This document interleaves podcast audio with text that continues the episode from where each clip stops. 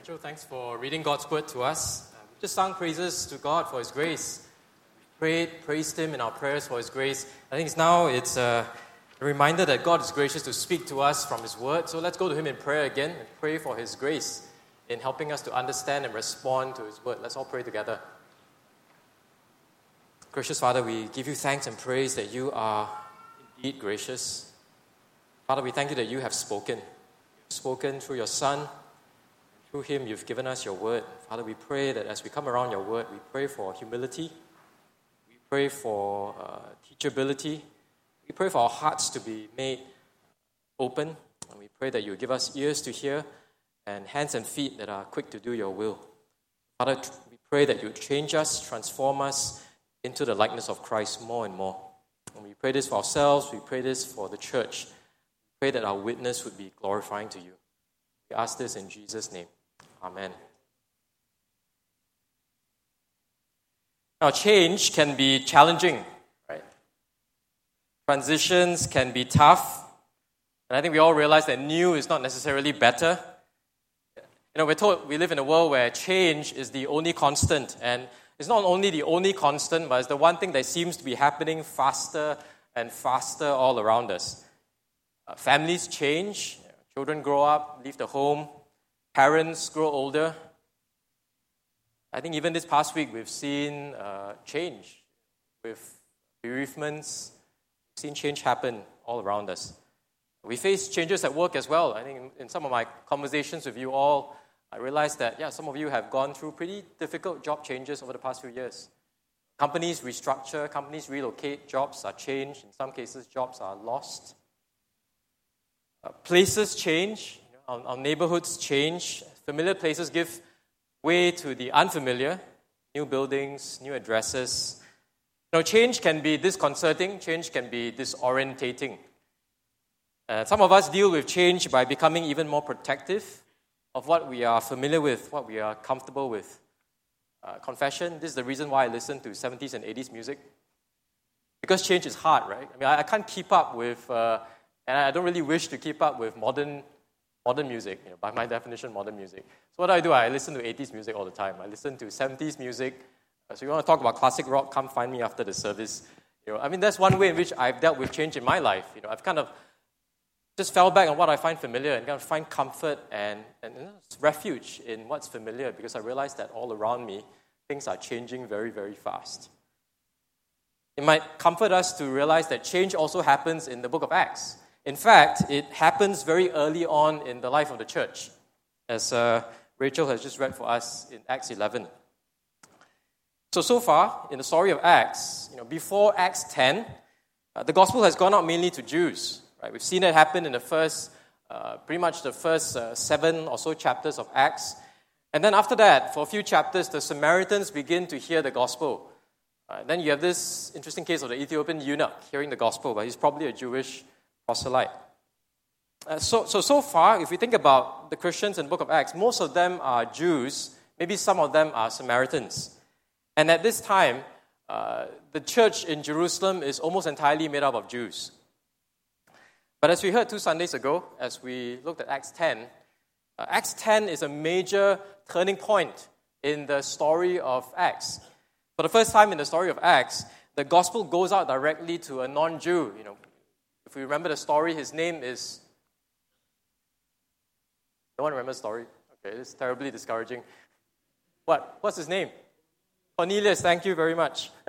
yeah, so the gospel goes out to a Gentile named Cornelius, who is a Roman soldier. He hears the gospel from Peter, and he turns and believes in Jesus Christ. And from this point on in the book of Acts, the gospel begins to spread to the Gentiles as well, as it moves from Jerusalem to the rest of Judea, and then to Samaria, and then on to the ends of the earth. Really, in fulfillment of what Jesus says in Acts 1, verse 8 You will be my witnesses to all these places. This confronts the church with a massive change. Now, put yourself in the shoes of the Jewish Christians in the Jerusalem church. You've been with the church for a while, maybe since the start of the church at Pentecost. You know others in the church well because you all belong to the same Jewish community. You know, you all are friends. You, know, you all know each other because you're familiar with, with one another. You're comfortable with one another's culture and practices. Church life is familiar.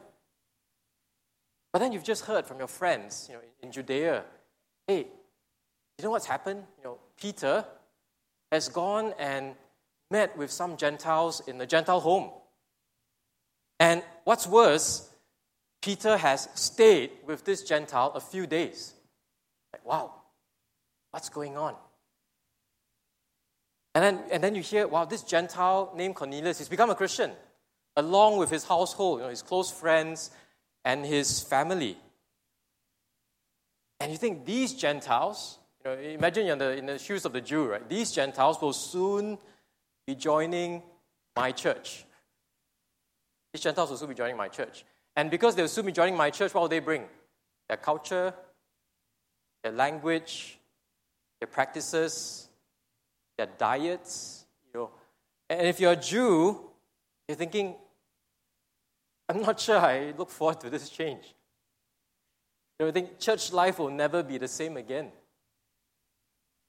The Jerusalem church has to deal with a question that all churches since then have had to wrestle with.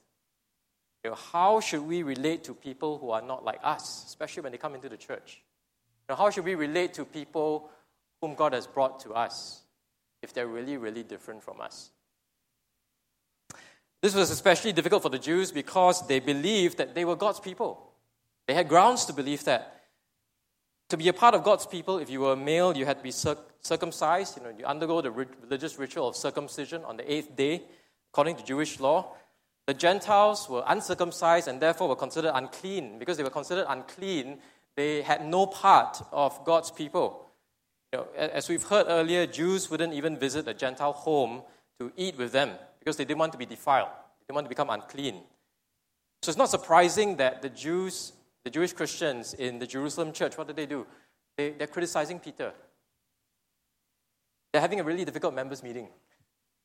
You know, the church is gathered, and people are bringing accusations against Peter. They're accusing him of being too friendly with unclean Gentiles. It's a really serious accusation. This, this is not just you change the color of our carpet, we don't like it. But this is a really serious accusation because it calls into question Peter's authority as an apostle. It calls into question the whole Gentile mission. You know, you could say that this is a critical point in the life of the church. How the church responds at this point will determine, and I'm not exaggerating, the future direction of the church. You know, will, will the church in Jerusalem and other churches that are now predominantly Jewish, will they reach the nations with the gospel? Or will they simply remain a church for Jews? Will they reach the nations or will they simply remain a church for Jews? Will God's grace stop with this church? Or will it flow through the Jerusalem church and on to the nations for the blessing of many, many others? Gentiles. Point one How does Peter explain himself? Peter's explanation God is doing something new. Peter's explanation to his Jewish brothers takes up most of our passage, verse 4 to 17. Verse 4 tells us that he explained it to the church in order. You know, those, those two words, in order, which implies that Peter was very careful. And Peter was very thoughtful as he explained what was happening to the church. You know, th- this is amazing for Peter. You know, if you read the Gospels, Peter comes across as what? Brash. You know, Peter kind of shoots his mouth off, right? So speaks without thinking. But, but here, you, know, you find Peter actually somewhat transformed, right? Now, the church is bringing to bringing the church is accusing him of something, but instead of getting defensive, instead of quarreling, what does he do? He he's humble and he's patient. And he, and he humbly and patiently explains what's happened to the church in order. You know, if you think about the situation, the Jerusalem church is actually resisting God's will. They are the ones who are actually wrong. Peter is right. And, and yet, Peter doesn't get frustrated or impatient with the church. He doesn't pull rank. He doesn't play the I'm the apostle card. Listen to me, my way or the highway now. You know, but what does he do? He He patiently persuades through the teaching of God's word. He, Peter is a wonderful model of ministry. It's a wonderful model for all of us. How do we, how do we move? How do we, how do we kind of grow? How do we do these things? We learn from God's word patiently. We, we teach God's word to one another patiently and humbly. And we trust in the power of the word, I mean, the power of God's Spirit, kind of move us along. Listen to God more and more. So, as, as leaders, those of us who are leaders, you know, whether you're an elder, uh, a deacon, uh, a CG leader, or someone who just meets up with someone else during the week to do to read the Bible and, and to encourage one another. If, you are, if, if that's one of you, great. Continue to trust in God's word. Encourage one another with the word of God, and move one another towards Christ patiently and humbly as you open the word to one another. And if you're a member of the church, how should you, what should you do? I think the encouragement to you, if you're a member, is to be humble and teachable. That, that's a wonderful way to encourage your leaders, whether it's the elders, the deacons, or your CG leader, or someone who's trying to meet up with you to read the Bible. Being humble and teachable is a wonderful way to encourage them. They don't, hey, I'm not wasting my time. That you, you actually want to learn and to grow. Good way to encourage your leaders. And in his explanation, Peter tells the story of how Cornelius and his family and friends come to hear the gospel. For the sake of time, we won't go through the, the narrative of the story again. We did that two Sundays ago in Acts 10, and this is pretty much the same story. But I want to highlight the main point of Peter's explanation. You know, what's, what's the gist, the, the, the, the summary of what Peter is saying here? in these verses. It's a simple one. Peter is saying God is at work. God is at work. How is God at work? Peter says God speaks and communicates. He appears to him in a vision. Uh, he, he speaks to Peter. You know, what God has made clean, do not call common. Says it three times. You know, God, by His Spirit, urges Peter to go to Cornelius' house, telling Peter to make no distinction between the Jews and the Gentiles. So that's one way in which God is at work. He, he speaks, He communicates. Another way that God is at work here is God sovereignly coordinates all the events we read about in these verses. You know, with, with perfect timing, God brings Cornelius' messengers to Peter's house at the very moment. At the very moment, verse 11, when he speaks to Peter in the vision. No coincidence, completely orchestrated by God. Another way that God is at work here is that God is at work in salvation. You know, even before Peter is done preaching, God pours the Spirit out. God pours His Spirit out on Cornelius and his household, just as He did upon the Jewish Christians at Pentecost. Know, God is at work to, to save Cornelius and his household. God is at work to unite Jews and Gentiles as one people in Christ. And, and God is saying that Cornelius now, because, he's, because he has the Spirit, he's now clean, made clean through the blood of Jesus. And because he's made clean, he is a full member of the family of God. Not a second class citizen because he's a Gentile, but he's a full member because he has the same spirit as the Jewish Christians. So that's Peter's point in his explanation. God is at work, and he's sovereign. He's working to accomplish his purposes in the world. He's, this God is strong, he's mighty to save. And I think these, these truths about God are so helpful for us as we wrestle with change in our lives. You know, whether it's change in a church or, or change in our lives. And what, what holds us fast in the midst of an ever changing world? What holds us fast? What holds you fast in the midst of an ever changing world? What, what do you look to for stability? What, what do you look to for comfort and refuge when change happens all around you. Sometimes good change, sometimes bad change. What, what, what, do we look for comfort and what do we look to for comfort, for strength, for refuge? As we, as we listen to Peter's explanation, Peter says, Look to God.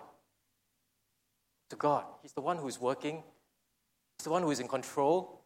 He's the one who works everything from the beginning to the end. He's the one who saves us by His grace. He's the one who unites us as one people. Look to Him. Look to Him. Now, I love the hymn, Abide with Me. You all know the hymn? Abide with me, fast falls the eventide. We all sing that hymn. There's a wonderful line or two lines in that hymn that say, Change and decay in all around I see. I think we can relate to that. And it says, O thou changes not, abide with me. We need to hear that, don't we? In the midst of change, in the midst of uncertainty, of worry, God, you do not change. Still gracious, still our God. We, we can rest in you even as we wrestle with these changes in our lives. So God is at work. And then, second main point that you see the church growing through change here in Jerusalem. God is doing something new. He's gathering a people from the nations to be his treasured possession. God is growing his church, and that growth happens through change. So, what can we learn about how we as a church can grow through change from, from these verses here? Just three points, the rest of the sermon. Number one, we grow when we listen to God's word. We grow when we listen to God's word. You notice in verse 16, Peter says that he remembered the word of the Lord. He remembered the word of the Lord. Know, before he ascended into heaven, Jesus told his disciples in Acts 1 that he would baptize them with the Holy Spirit. Jesus said that. And it's Jesus' words in Acts 1 that now help Peter in Acts 11 to understand what is going on. And Peter wants that same word of Jesus to instruct the Jerusalem church. Now, Peter remembers God's word, and he wants this church to also remember the word of the Lord, to be instructed, to, be, uh, to, to understand, to interpret the circumstances through the word of God. And essentially, Jesus is, uh, Peter is saying to them that, or rather, let me back up a bit. So, in the Old Testament, God's word in the Old Testament promised that he would pour out his spirit on his people. Now, that's what God promised in the Old Testament, that he would give his spirit, and his spirit would give his people new hearts uh, and gather them back to himself as a clean people, washed of their sins. So that's, that's the promise of God in the Old Testament that he will pour out his spirit on his people, his people will be given new hearts. Peter is saying that Jesus is the one who fulfills God's promise in the Old Testament. And Peter says essentially to the Jerusalem church that change has come because Jesus has come. Change has come because Jesus has come and Jesus has fulfilled all the promises in the Old Testament. Jesus is the one who gives the Spirit to all who believe in Him. This means that the people of God are no longer defined by physical circumcision. So, to, be, to, become, a, to become part of the people of God, you, you, know, you no longer have to be physically circumcised. But to become, a part, to become part of the people of God, you need the Spirit of God. And in order to receive the Spirit of God, you need to believe in the Son of God. So that's what Peter is saying. As long as you believe in the Son of God, even if you haven't been circumcised physically, you can belong to the people of God on equal terms with those who have been circumcised. Why? Because you have the same Spirit of God living in you. It's the Spirit of God who creates unity between Jew and Gentile. Now, you might be wondering didn't, didn't the Old Testament talk about circumcision? You know, didn't, didn't the Old Testament say that you had to be circumcised? So, what happens to that? Is the Old Testament wrong? You know, how do we understand that? Well, physical circumcision in the Old Testament was meant to be a temporary sign. Not a permanent sign, but a, but a temporary sign to point us forward to the day when Jesus would come and fulfill God's promises and Jesus would, scripture says, would actually circumcise not us physically, but circumcise our hearts.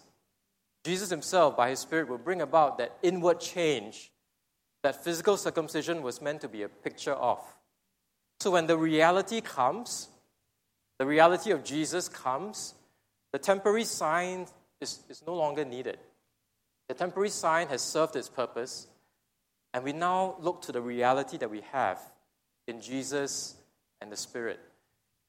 You know, it's like, it's like going on a journey. You know, you want to get to the destination, and along the way, you follow the signs, right? you know, turn left, turn right, follow this sign, get on this highway, and so on. So you follow the signs. But when you get to the destination, you won't still, you won't still be looking at the signs. The signs have served their purpose. Why? Because you've arrived safely at your destination. What Peter is saying to the Jerusalem church is that Jesus is that destination.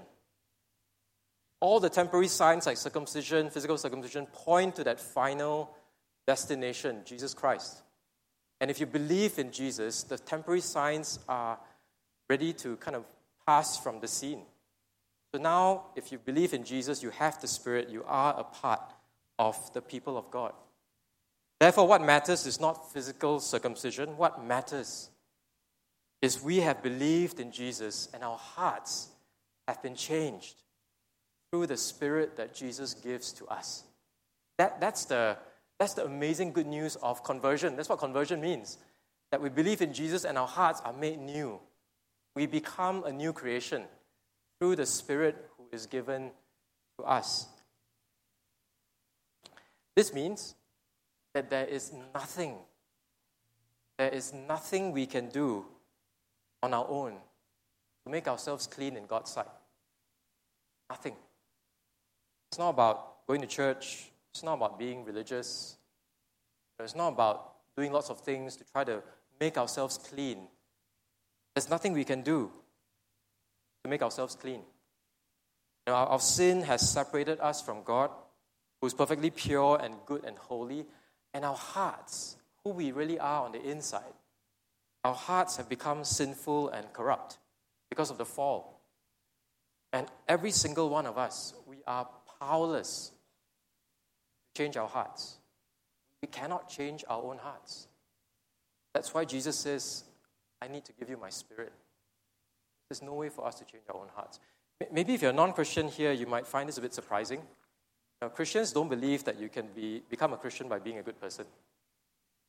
That's not how you become a Christian. You don't become a Christian by being a good person. You become a Christian by, be, by actually recognizing that you are not a good person and that you need Jesus to change your heart. So, so if, if, you're, if you're here and you're not a Christian, I'm so glad you're here, and, and I hope that you understand this is how we believe become Christians. This is, what, this is what the Word of God says. We become Christians not by being good people. None of us are good people. Our hearts are not good. We become Christians by believing in the only one who is good Jesus. Because He is good, He gives us His Spirit. His Spirit changes our hearts. That's how we become Christian. That's how we become a follower of Jesus. The good news is that God did not abandon us to our sins. He sent His beloved Son, Jesus Christ, to save the lost. Jesus came, fully God, fully man. He lived the life that we should have lived. He died the death that we should have died. He died the death bearing God's judgment in the place of sinners like us because we are not good. And because Jesus died and rose from the dead, our sins can be forgiven. Only because of what Jesus has done. And because of what Jesus has done, we can be brought back to God. And, and the invitation to every single one of us is to turn to God and to trust in Jesus alone to save us. This is how we become a part of the people of God. Only Jesus can make us clean on the inside because He's the only one can give the Spirit us, the Spirit who makes us clean. And God has revealed this gospel to us through the Bible. Therefore, the only way for us to grow is to listen to what God has said His Word. Now, I realize that perhaps a, a number of us have been wearied by change we're experiencing a bit of a change fatigue. You know, and as the newest pastor on staff, I recognize that I'm a part of the change as well. I'm part of the change that has taken place. Now, change can be difficult. Uh, definitely, change can be difficult. So, so we want to be careful to avoid changing something simply for the sake of changing it, or just changing for the sake of doing something new or different. You know, we, we should be wise about how and when we change things. And, and we also don't want to change and throw the baby out with the bathwater, right? Like, because there are good things happening that we want to continue and strengthen. All that is true. But at the same time, we must realize that biblical change, I'm not, I'm not, I'm not talking about kind of bad change, I'm talking about biblical change. Biblical change is necessary in the Christian life. You know, we, we can't become a Christian and don't expect to change. Know, why? Because the, the, the Christian life, how does it begin? The Christian life begins with change, doesn't it? It's called repentance. The Christian life begins with a change of allegiance, where we no longer serve ourselves or our sin, but now we serve King Jesus. The, the Christian life begins with a change of kingdoms, where we leave the kingdom of darkness and we are now citizens of the kingdom of light. It begins with change. And in fact, scripture tells us that God has predestined us to be conformed to the image of Christ. Now, how many of us would say that we are perfectly conformed to the image of Christ at our conversion? Hands up. Amen. No one, no one raised their hands. Praise God for that. So, so God has conformed, He's predestined us to be conformed to the image of Christ. What does that mean? Paul tells us in 2 Corinthians, we are not the tense, we are being transformed. Present tense, right? We are being transformed into the same image from one degree of glory to another. Our, our glorification actually doesn't begin with our death, our glorification begins now, Paul says. Even now, you are Christian, now you are a new creation. Now you are being transformed to conform to the image of Christ. It's impossible to want to be a Christian and not want to change. Because that's God's will for each and every single one of us if we believed in Christ. And, and God means for us to change now as we live out our Christian lives for Him. That He changes us as we follow Jesus. What is true for us as individual Christians is true for us as a church as well. God calls us to constantly listen to His word. God calls us to constantly speak His truth to one another. Why? So that we are changed, become more and more like Jesus. So that, so that our church as a whole grows to maturity in Christ, as Paul tells us in Ephesians 4. So, maybe something you could think about for this, maybe today, now, this week. Ask, ask you know, each one of us, ask ourselves, are we growing in the faith? Are we actually growing in the faith? How are we growing in the faith? And I, and I don't mean, you know, yeah, I know, I, I know so much more Bible knowledge now because I go to this study or go to that study. I know so much. No, are we growing to become more and more like Jesus? Not, not just we have lots of knowledge about Jesus, but we know Him because we trust Him.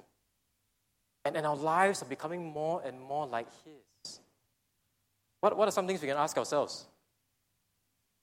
Are, are we growing in love?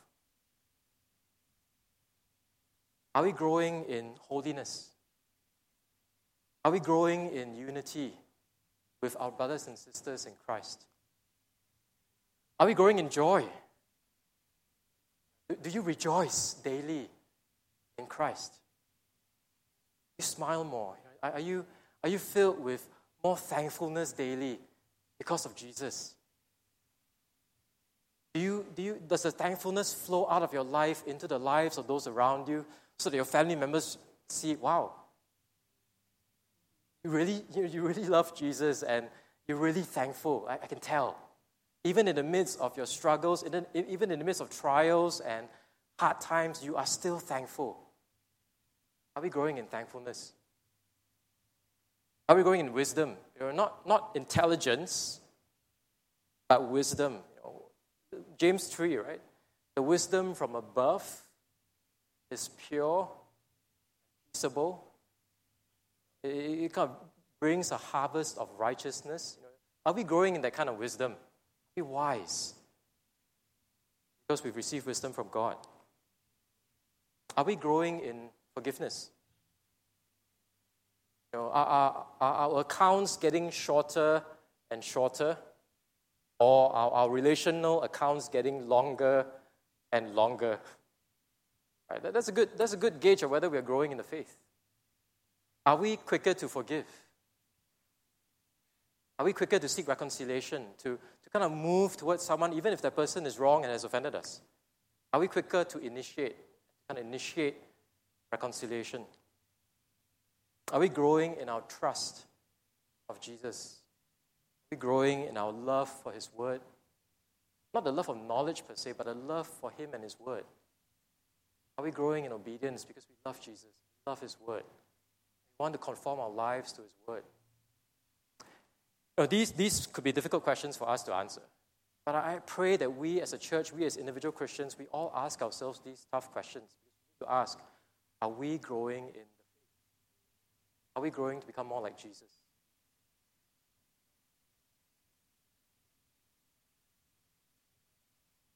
This is the 500th anniversary of the Protestant Reformation, happens this year.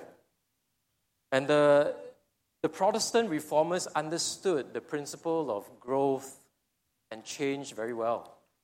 One, one, of the, one of the mottos of the Reformation is this always being reformed according to the Word of God. You know, the reformers said we need to be always we need to be always be reformed according to the Word of God. What they mean is that we as Christians, we as churches, need to strive to be listening churches, not, not listening to ourselves, not, not listening to the culture, but, but listening to the Word of God, always being humble and teachable before the Word of God. So, so we never want to go into a Bible study saying, Oh, I've heard that before. You know, that, that's a terrible attitude to have. So we, we always want to come to a place where the Word of God is being taught and say, God, speak to me. Help me to understand and to grow and to you know, kind of find applications for this truth that you are teaching me now. We need to have hearts that are eager and humble to learn that way. So we want to be a listening church that hears and obeys the leading of God's word. Peter led the Jerusalem church through change. How? By teaching God's word. We must do the same. And the responsibility to be hearers and doers of the word doesn't just rest on a small group of leaders here. The responsibility to hear and do God's word rests on all of us as the people of God. Each and every one of us must speak and listen to God's word. And, and this speaking and listening, listening and speaking should take place in our lives through the week.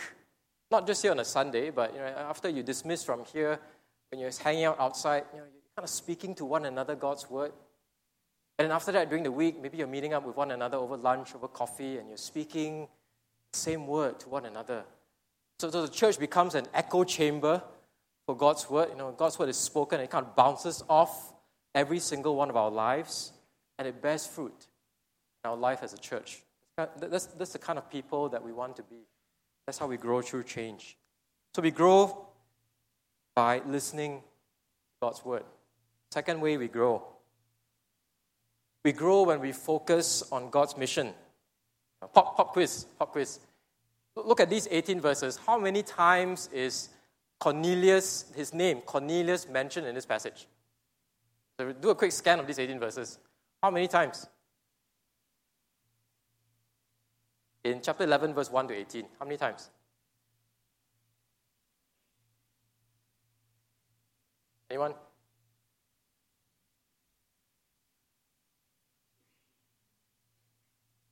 Oh, Martin, you've answered, yes.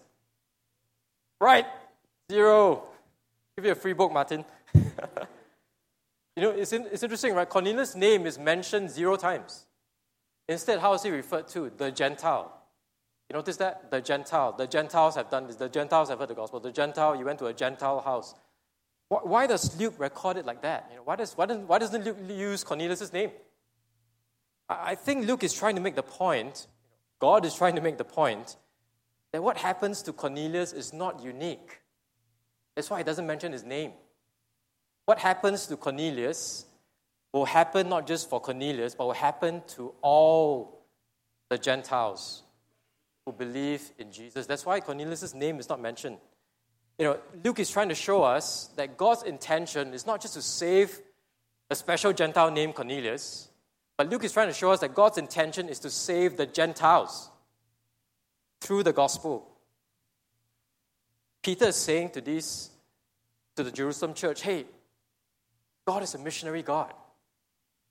Now, this, this God is a God of grace who sends his gospel to the ends of the earth, calling both Jews and Gentiles to become his people through faith in Jesus Christ. And, and he sends his spirit, he, he washes them all by his spirit, this same spirit that we all share. This is God's mission. And the, the church in Jerusalem actually lost sight of this. You know, the, the church in Jerusalem, they lost sight of God's mission. And instead of rejoicing because the Gentiles were being saved, you know, what were they saying to Peter? Yeah, we, we, know, that, we know that Cornelius become Christian, but you ate with Gentiles. You bad person. So you can kind of see how they've actually lost sight of what's really central to the gospel, right? It's like, yeah, yeah we, don't, we don't care that the Gentiles become Christians, but you shouldn't eat with them. Let me give a quick application for us. Know, what does this look like for us? We're about to move back into our new building. I few more Sundays here. You know, having a, a building of our own in land scarce Singapore is, is a real blessing. You know, we thank God for that. That we have a space call our own. Uh, that we can you know, kind of do ministry there. That's great. But, but I also want us to realize that having a building can also hinder the mission of God. Now, having a building does not make us a church. Like, like we're still a church. We meet in temporary premises here. Having a building does not make us a church. In fact, having a building can hinder the church from fulfilling its mission. How does that, how does that happen? We, we become more concerned about our comfort in the new building than we are concerned about the mission of God done through that building. Let me give you a, a concrete example of that. Parking. Parking, right? We love to talk about parking. How can we be missional or you know mission minded in, in how we think about parking? You know for, for, those of us who are members you know especially leaders you know i, I, plan, I, I plan to do that you know. Uh, why not park off-site? Don't park at the building. You know, don't park at the building so that visitors and non-members and non-christians can actually park there and we can serve them and, and help them to be you know, sort of make it more convenient for them to hear God's word. So, so we can kind of park somewhere else. I mean, that, that's a, just a small example of how we as a church can be mission minded, even in the way we think about parking. You know, and when we move to the new building, here's another example. When we move to the new building, we'll have probably more visitors come among us. You know, people are curious, they come to a new space, hey, you know, I'm here to check things out, I want to find out about your church. So, one way we can be mission minded as a church is for each and every one of us. So, don't just blame the ushers, don't just blame the welcome table. Each and every one of us, why not talk to someone you haven't met? It's a wonderful way to be mission minded as a church. Just you know, after service or before service, look around. Hey, I, I don't recognize you. You know, who are you? you know, tell them your name. Kind of just help them to get connected somehow. You know, I've, I've learned to not ask someone how long. No, I've, I've learned to not ask people whether you're new. Because I, have done that before. You know, are you new here? Then I've been here for five years. Like super embarrassing. So I sorry, sorry. It took me five years to come around to get to know you. Uh, so, so don't say that. Right? Instead, say, hey, how long have you been coming? Tell them your name. Ask them, hey, are you in a CG? Have you met so and so? Can I can I connect you with someone else? Oh, you work in such a place. Can I connect you with someone else who works in the same place? Uh, oh, you live in this area. Can I you know introduce you to some people I know who also live in the same estate as you do? You know, all of us we should be mission minded in that way, kind of connecting with the people who come among us. Whether it's parking, whether it's how we greet one another, outsiders after the service. There's so much more that we can do. So I, I pray that the new building will be a place of ministry, not a place that makes us comfortable, but a place of ministry where people can come and know Jesus and follow him, become more and more like him. So, so Peter has to remind the Jews about God's mission. I think we also need regular reminders of God's mission. A few months ago, a good Christian friend of mine gave me this little sign to put up in my office. Uh, you know, her, it was very nice. Her teenage daughter did the handwriting, so it's very pretty. Uh, the sign says, Keep the gospel the main thing. Very helpful for a pastor to hear. Keep the gospel the main thing. And I think that's what Peter is reminding of here, reminding us of here in this passage. Keep the gospel the main thing. That's what God has saved us for. What does that look like for us? Let me give you a bit more handle on what that looks like for you all, or for all of us. Again, four questions for us to think about. You know, in the work of making disciples, what does that look like in our lives? Four questions for us to think about. Number one, first question Am I meeting non Christians? Am, am I engaging with non Christians? Am I getting to know them? Just, just getting to know them, building relationships with them. Am I engaging with non Christians? My workplaces, you know, my workplace, maybe my family, uh, in my neighborhood, schools, etc. Or even you know, meeting someone here at church. Am I engaging with a non Christian? Second question Am I evangelizing, sharing the gospel with the non Christians I meet?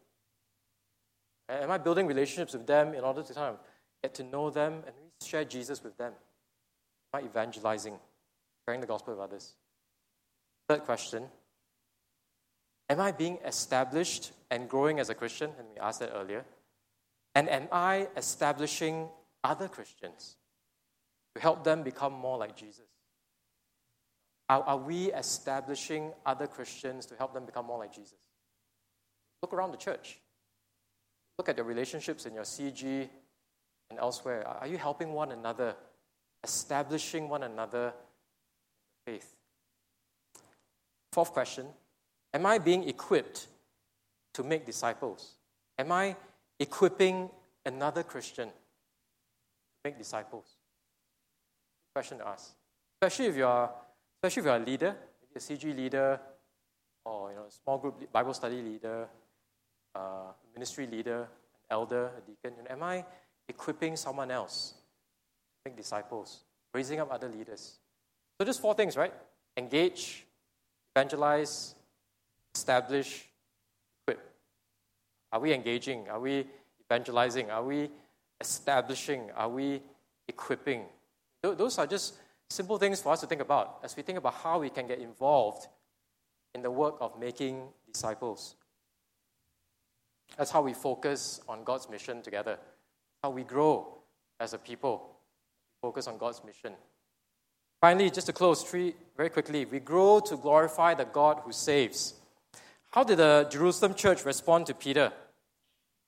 Verse 18 says they fell silent and they glorified God fell silent and they glorified God.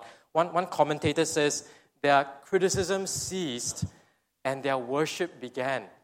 It was a wonderful way to end the members' meeting, right? Their, their criticism ceased and their worship began. I think that's what we want to be as a people worship God together. What, what did they worship God? They, they began to see that the gathering in of the Gentiles was, yes, it was a change in the life of the church, but it was, a, it was evidence of God's grace. The, the, the Jerusalem church began to realize that, wow, God is the one who saves. God's the one who's gracious. You know, what, what moves the church to respond in this way? It says, a renewed thankfulness for the grace of God will move the hearts of God's people to give themselves again to God's mission. A, a renewed thankfulness for the grace of God will move our hearts to give ourselves again to God's mission. The Jerusalem church understood again that salvation is entirely by God's amazing grace. They didn't deserve it because of their ethnicity, neither did they earn it through circumcision or other good works. You know, Peter says in verse 17 the Holy Spirit is a gift, undeserved. God's gift to his people, both Jews and Gentiles. Even repentance and faith are gifts from God. You know, it says in verse 18, you know, the, the church says, wow, God has granted given. Repentance to the Gentiles. It's a gift. But that means that what we, yes, we are responsible for repenting and believing in Jesus, but we cannot take credit for our response. We can't, we can't kind of pat ourselves on the back and say, yeah, I'm, I'm a good person because I actually responded to Jesus, not like that person over there. No, we can't take credit for our response. We, we do respond ourselves, but that response is a gift from God. Grace from beginning to end. It is God who changes our hearts by Spirit and enables us to trust and obey. That's why we glorify the God who saves. That's why we sang the songs that we did earlier on in the service. He's the one who grants repentance that leads to life. And, and when this grace of God grips our hearts, what will happen? We will show grace to others. We will show grace to others. If, our hearts have truly been moved by God's grace, we will show grace to others. If we understand ourselves to be objects of God's amazing grace and love, how can we resist God's purpose to show that same grace to others through us? The church will gladly listen to God's word. The church will gladly focus on God's mission for the sake of God and His glory. This is the goal that moves us to change and grow as a church. This church doesn't belong to us, it belongs to God. We are His treasured possession. We are the bride of Christ. And God intends for us, church, to be a display of His glory. The good news is that God is not done with us yet. He's not done with us. He is still working in and through us, sometimes through difficult changes. But He is working in and through us by His Word, by His Spirit, to make us more and more like Jesus. Change can be hard, but we can entrust ourselves to God and be assured that He is transforming us for our good, for His glory. And the church in Jerusalem grew through change to glorify God. So will we. So will we. Is Jesus promised to us? Hear what Jesus, hear what Ephesians 5 says. Christ loved the church. He loves the church more than any one of us could ever hope to love the church. Christ loved the church, He's his church. He gave himself for her that he might sanctify her, having cleansed her by the washing of water with the word, so that he might present the church to himself in splendor, without spot or wrinkle or any such thing, that she, that's us, might be holy and without blemish. That's why we change. And we look forward to that day when we will become like Jesus perfectly. Trust Him, listen to Him follow him. Pray together.